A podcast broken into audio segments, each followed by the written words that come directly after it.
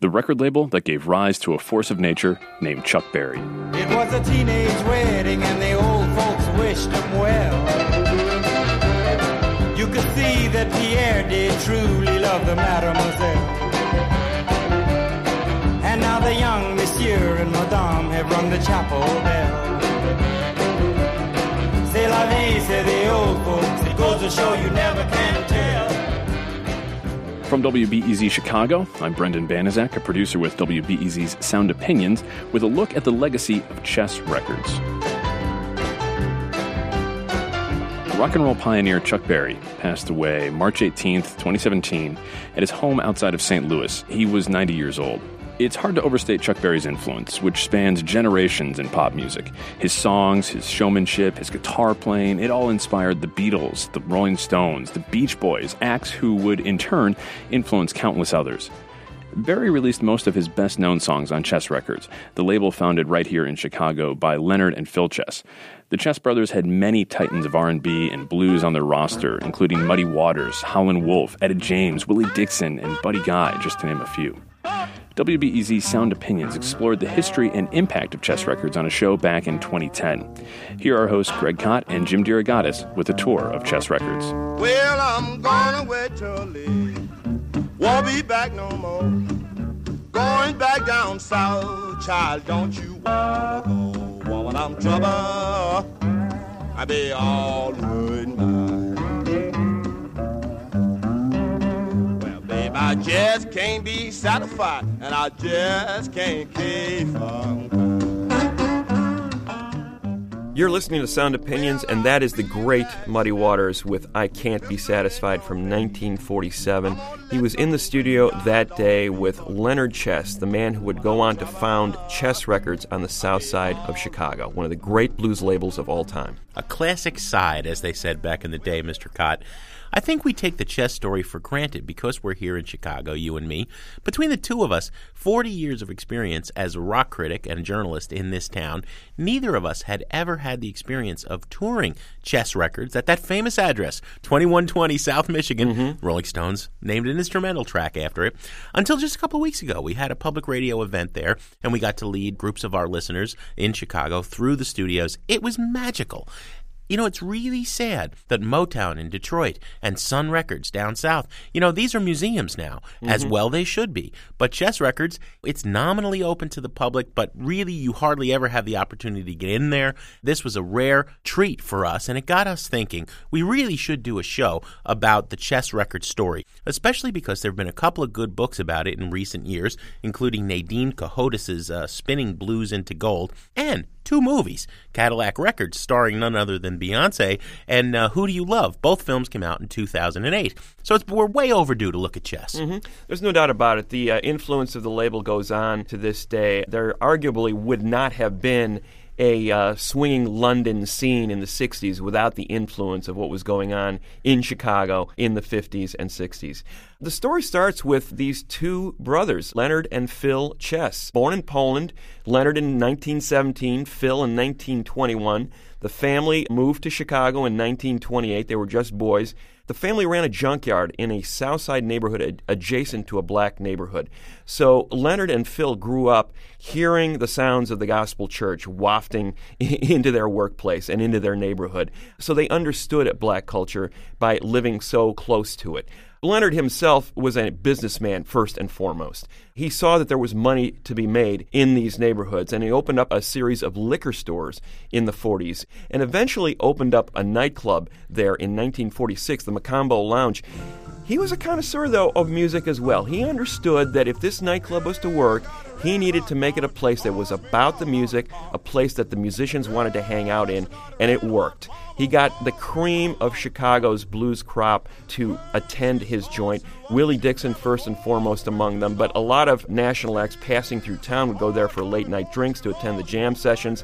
He understood and saw the appeal that this music had in that community. Very significant fact about the African American population in Chicago between 1940 and 1950. It increased 77% with the diaspora from the plantations in the South to the factories in the North.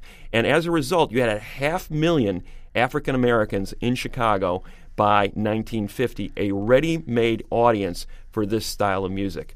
Significant event, 1945. Muddy Waters is moving into Chicago. He's opening up for Big Bill Broonzy in the clubs. Muddy Waters goes electric.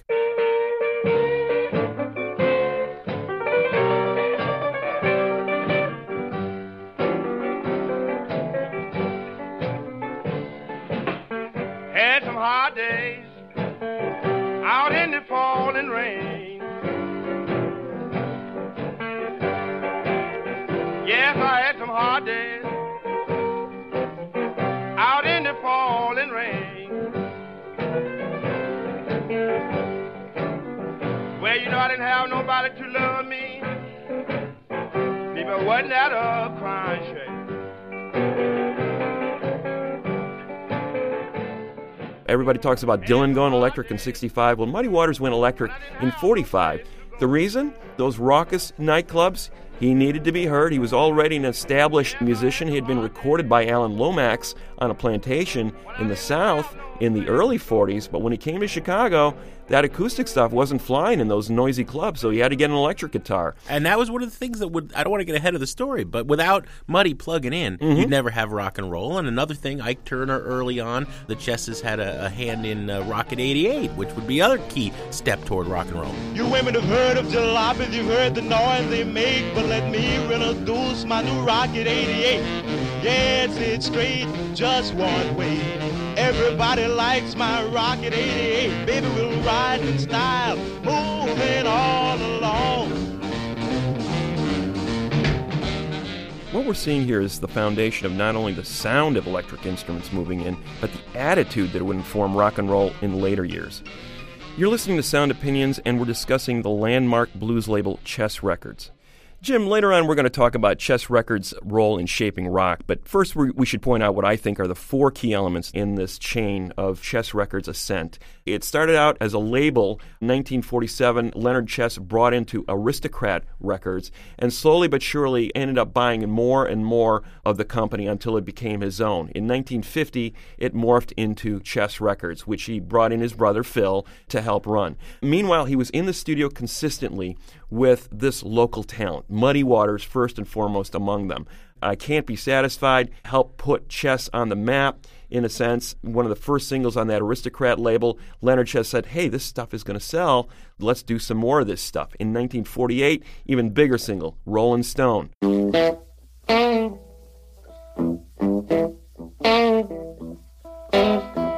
Well, I wish I was a catfish swimming in a deep blue sea. I would have all you good-looking women fishing, fishing after me, showing up after me, showing up after me. Oh Lord, oh Lord, showing up.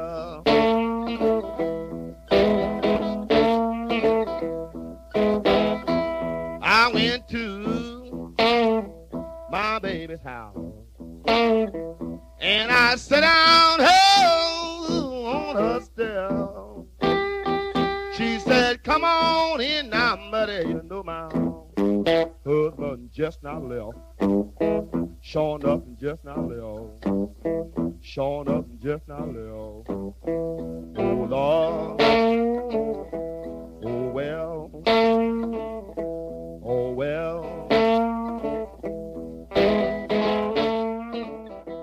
Here is the song that gives the Rolling Stones their name, Rolling Stone magazine its name, and essentially Muddy Waters is off and rolling as a major northern superstar. But he's still recording as pretty much a solo act. It's basically Muddy Waters and his electric guitar in the studio. Meanwhile, he's in the clubs and he's recruiting talent. They hear that voice, that guitar, they want to be part of his band. So slowly but surely, he starts accumulating talent. Little Walter Jacobs on harmonica, Jimmy Rogers on guitar, Elgin Evans on drums, Otis Spann on piano. He's got this amazing blues band cooking in the clubs. Leonard Chess was a smart man and also a conservative man in some ways. It took him a while to get to the idea of, well, let's put Muddy in the studio with his guys rather than mine. Slowly but surely, he was assembling studio musicians around Muddy. Eventually, he let Muddy Waters start recording with his band. And I think a big turning point for Muddy was in 1954, January 54. Chess Records was up and running at this point. Leonard Chess says to Muddy, go ahead, let's record you and your band. The added caveat here was Willie Dixon, who was basically the in house producer and in house bass player for Chess Records at that point, was going to add a song to the template here. So Muddy, for the first time, was in the studio with Willie Dixon recording one of his songs, Hoochie Coochie Man. The gypsy woman told my mother before I was born, you got a boy child's coming. He gonna be a son of a gun. Gonna make pretty women jump and shout. Then the world wanna know what this all about. But you know I'm here. Everybody knows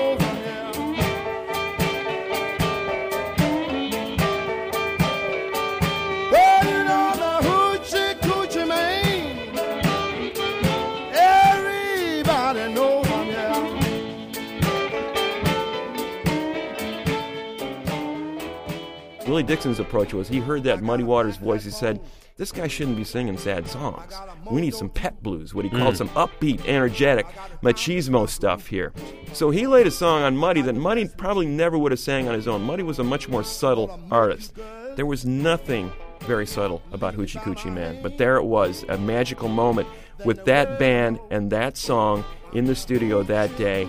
I really think, Jim, that that moment in 1954 was a significant turning point, not only in the history of Muddy Waters, but in the course of the label, and also in marking a huge influence on future generations of rock and rollers who heard that moment and said, you know what? We want a piece of that action. We want that machismo, that attitude, that swagger that you hear in this particular song.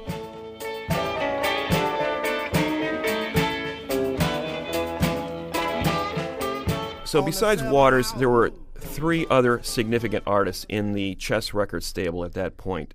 Just as powerful a vocalist, and in some ways even more over the top, was Howlin' Wolf, aka Chester Burnett. He was a little bit older than Muddy.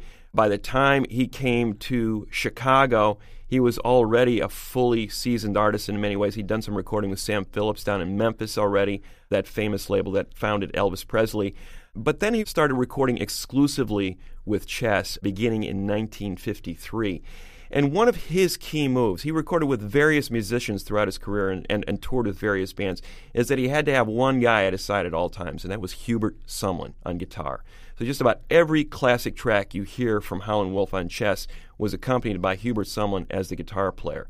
And a great moment for them was the song Smokestack Lightning in 1956 classic Wolf track in that it has literally no chord changes. You know, it's all about that little Sumlin riff and that inimitable Howlin' Wolf vocal.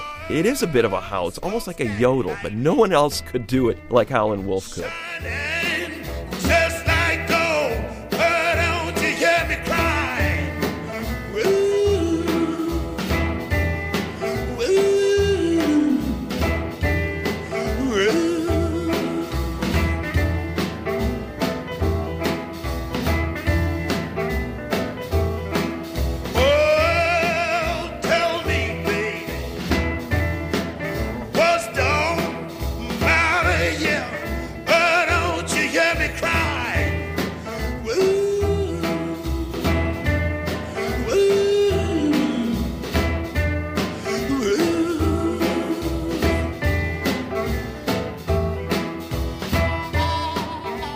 That is Howlin' Wolf with Smokestack Lightning, recorded in 1956 at Chess Records.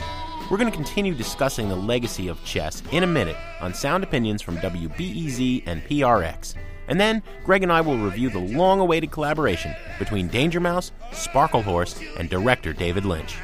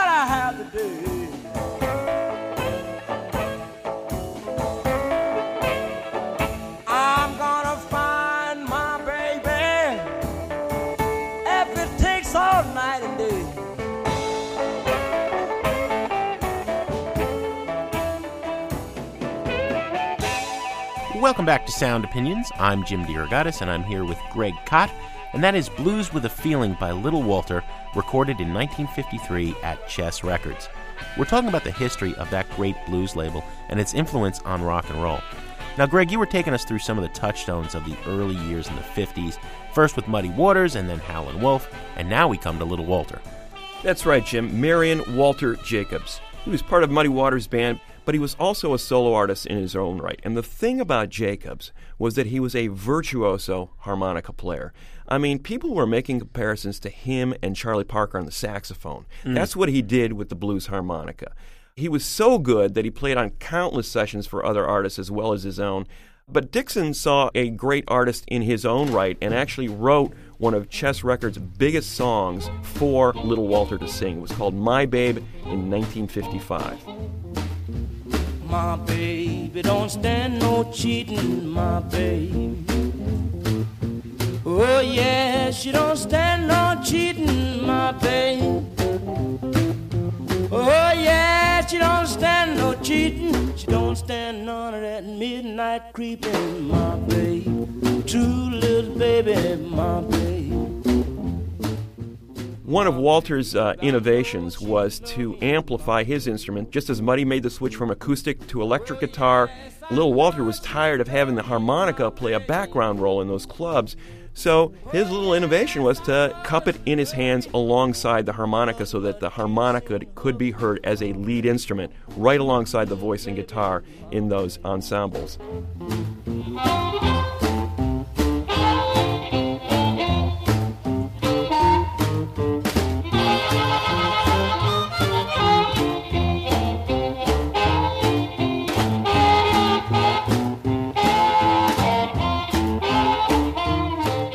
Of course, the other master harmonica player and the other great chess artist of those early years, Sonny Boy Williamson II, Alec Rice Miller, actually born in Louisiana. Most of these other guys were from Mississippi.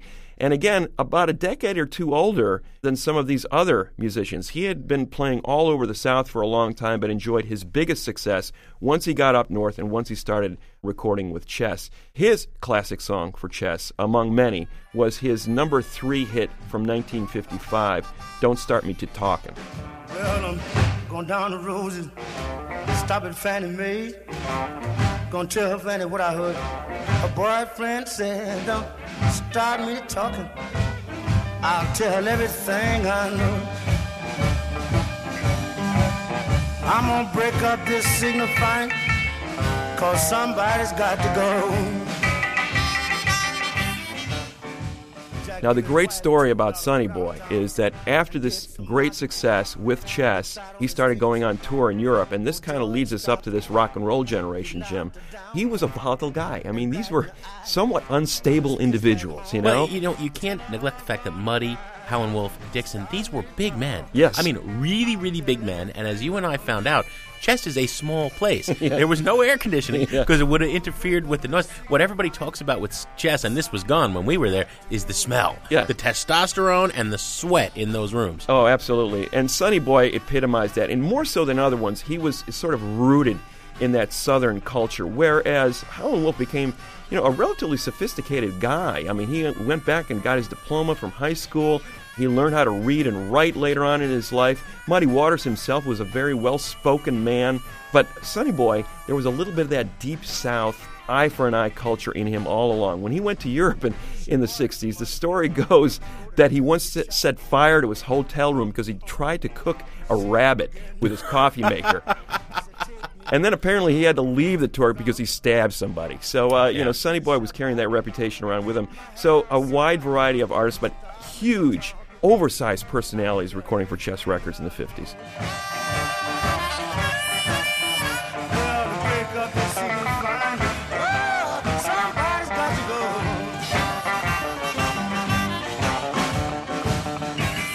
You're listening to Sound Opinions. I'm Jim DeRogatis, he's Greg Kot, and we are talking about the legacy and the incredible music of Chess Records. Greg, that was a, a great story, a mm-hmm. great myth, perhaps, about Sonny Boy. Well, we're on the subject of mythology, and before we segue into the rock and roll years, you have an interesting take on that legendary tale of the Rolling Stones coming up to 2120 South Michigan and finding. Yes, they found Muddy Waters painting the walls, apparently. In his off days, apparently Muddy would just come and sit around the studio and help out with whatever was needed. The Stones were aghast that here was the great Muddy Waters helping them carry their gear into the studio when they came to America for the first time. I mean, this was the promised land for them. You know, it was interesting. When the Stones finally got to America in the summer of 64, their greatest goal was to go to Chicago to the Chess Studios at 2120 South Michigan Avenue and record there because they wanted that sound. And they got it. Uh, Ron Malo, the engineer, was there, the one who had recorded a lot of the uh, chess artists, and he gave the Stones that Chicago sound, that grit that they were looking for on those early Stones records. But it was interesting that they found that these musicians were just sort of like regular guys. They weren't these icons that they heard on the record, they were just regular South Side people who were kind of looking at them as curiosity, saying, "What are these long-haired guys from England doing here? You know, Yeah. why are they here?" Obviously, an attitude that Mick Jagger and Keith Richards have not maintained. Yes. You know, they wanted to be royalty, and they are.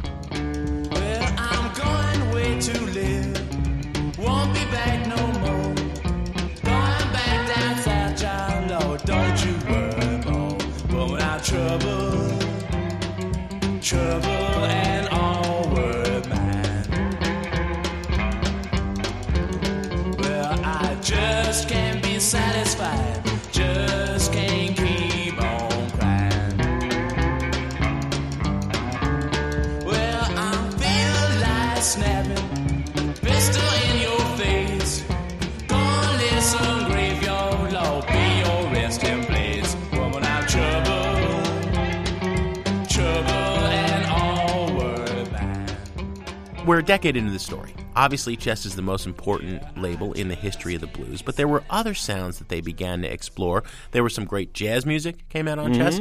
Later on, there was the soul era, epitomized by Etta James. I mean, what a voice! But I want to talk in particular about the rock and roll years. 1955. This fella Ellis McDaniel, who had built himself a homemade guitar in woodshop Yeah. in one of the Chicago public schools, comes in. Now he's got this song, Uncle John. Uncle John don't shuck no corn. Uncle John got daughters ain't never been, right? And he's laying it down and something's not going right. The recording engineer says, you know, we gotta we gotta come up with some other lyrics. And the story goes, Leonard Chess or the recording engineer says, you know, how about a Bo Diddley? Say, say, say Bo Diddley. That kind of is in the same cadence. I don't know what it means. Doesn't mean anything. And of course, Bo Diddley becomes one of the founding fathers of rock and roll. That rhythm, that groove, that unique guitar sound, and arguably you could say of hip hop as well. Sure. You know, a lot of those Without early doubt. Bo Diddley tracks, right? Now, when I was a little boy, at the age of five, I had something in my pocket. Keep a lot of folks alive. Now I'm a man,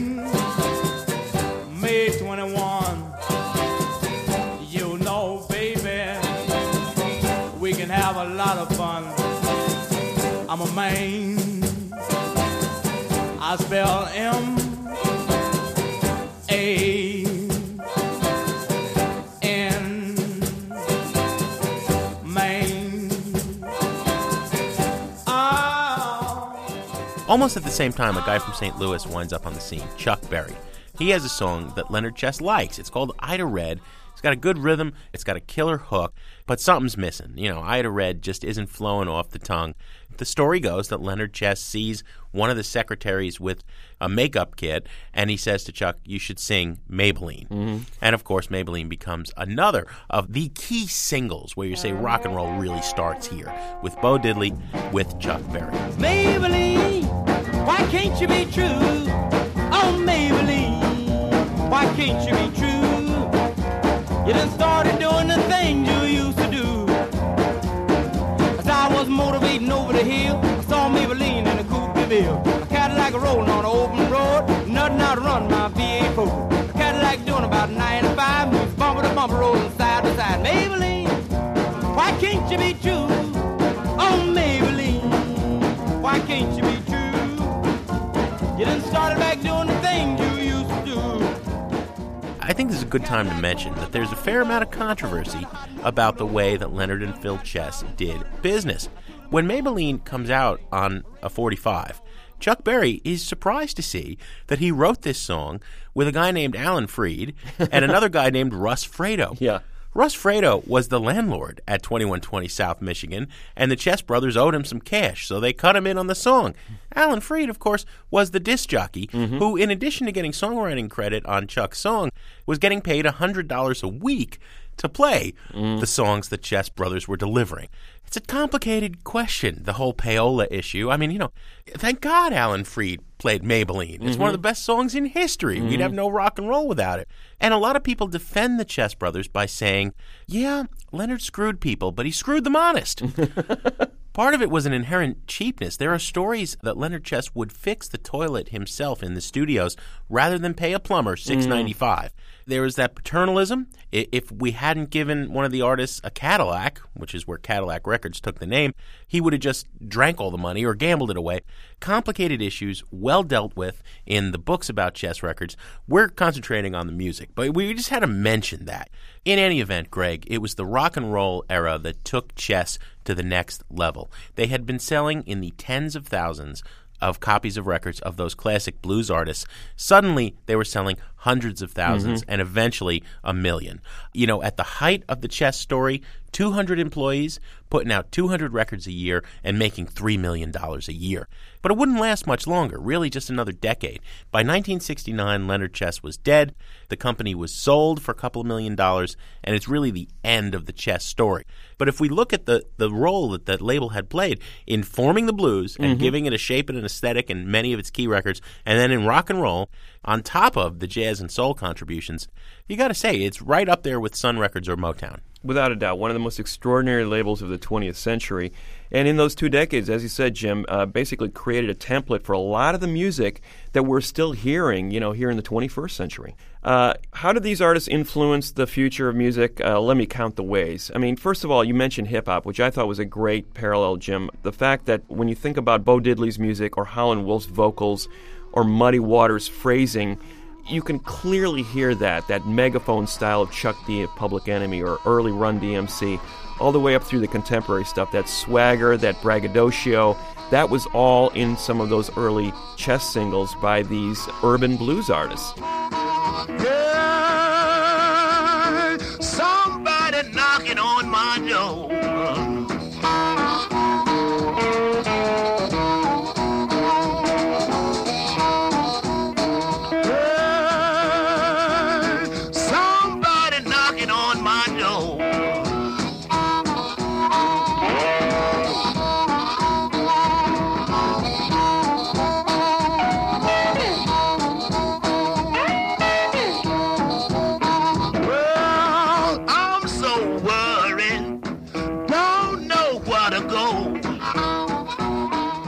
Think about songwriting, Willie Dixon alone supplied about two or three decades worth of hits for subsequent rock acts. I mean, you think about the Rolling Stones covering his Little Red Rooster, or Led Zeppelin doing his You Shook Me, or the Doors doing Backdoor Man, Cream doing Spoonful and Sitting on Top of the World.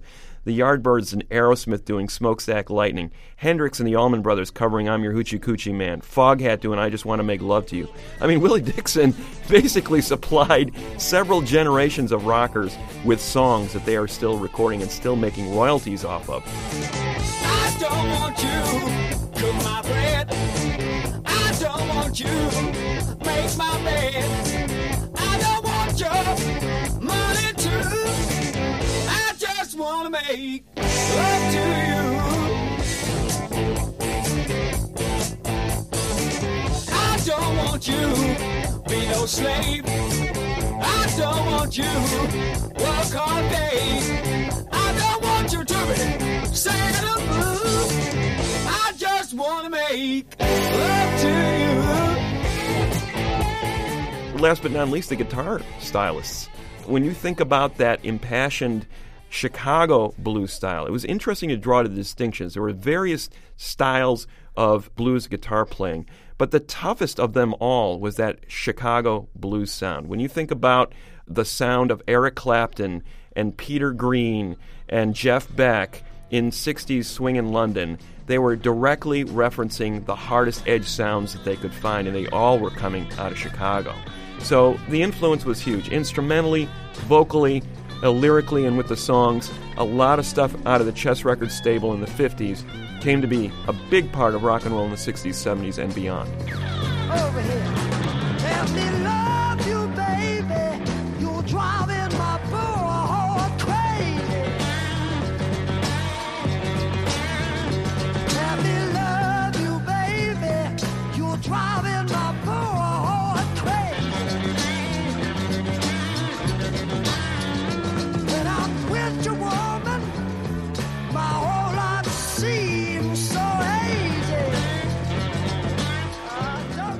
Greg, to wrap up our discussion of chess records, we each wanted to uh, pick a song that we love to highlight the legacy of chess might be a little bit lesser known than some of those hits, which are endless. I want to talk about Bobby Charles, originally Bobby Charles Guidry of Abbeville, Louisiana. He was a Cajun and a uh, great talent who started making music as a teenager. He recorded a song invariably called Later Alligator or See You Later Alligator or Just Alligator and sent it up north and Chess put it out. And it was a minor hit, became a much bigger hit for Bill Haley, who covered it, had a smash with it. But the Chess brothers were excited because they got the publishing money, so they were making a lot of money. So they flew this kid up this incredible voice, and, and they were confident he was going to be one of the next big stars. They pick him up at the airport, or Phil picks him up, and he gets off the plane, and Phil says, Oh my God, my brother is going to freak. He's this white, blonde haired, blue eyed mm-hmm. teenager kid. They were confident. He, he was an older black guy. That voice, that voice could not have been coming from this mm-hmm. person who's walking off the plane. He had a pretty distinguished career, would go on to write some hits for Fats Domino, is in the last waltz, singing behind Ray Charles, but you don't mm-hmm. really see him in the movie, and he just died early this year in January. Let's play Bobby Charles's Alligator here on Sound Opinions.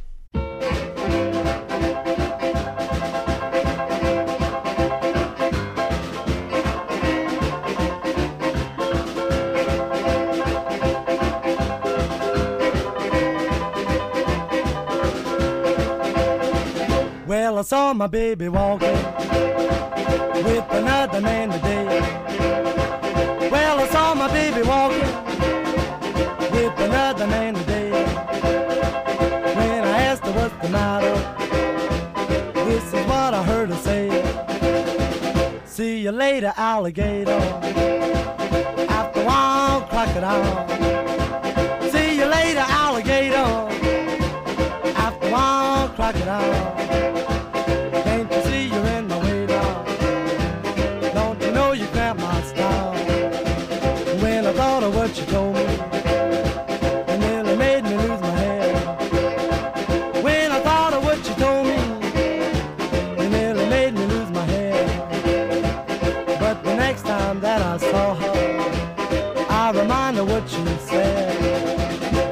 You later, alligator. After a while, crocodile. See you later, alligator. After a while, crocodile.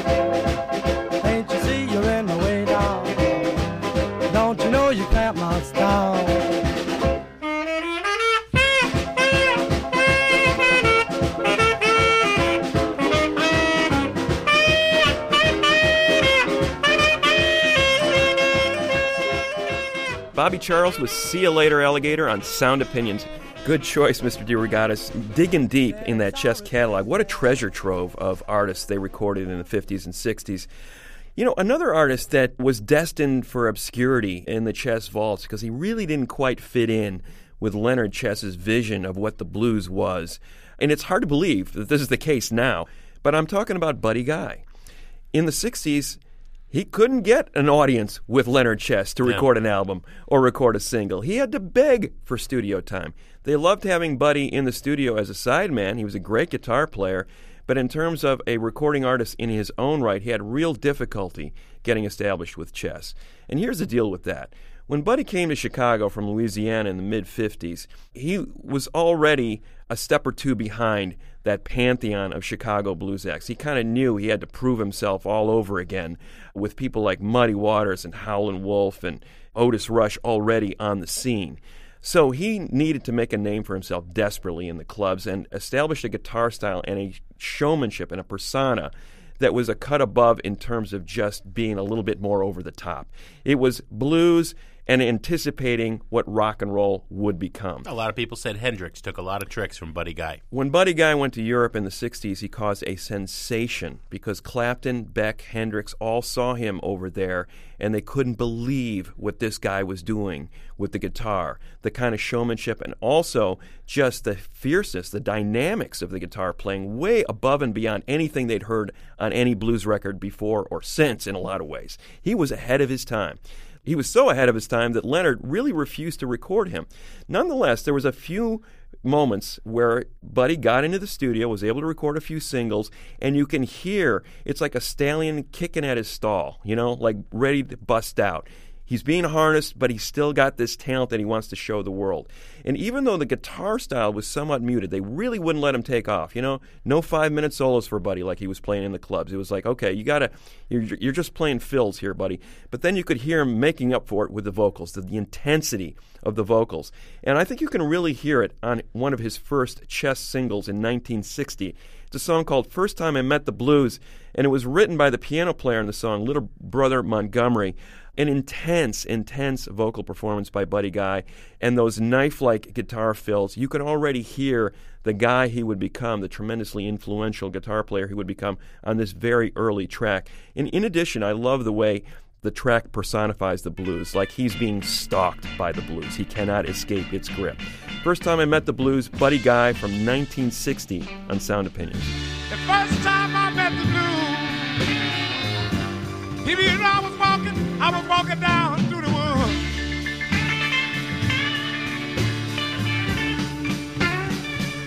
Yeah, the first time, the first time I met you, blues, blues, you know I was walking, I was walking down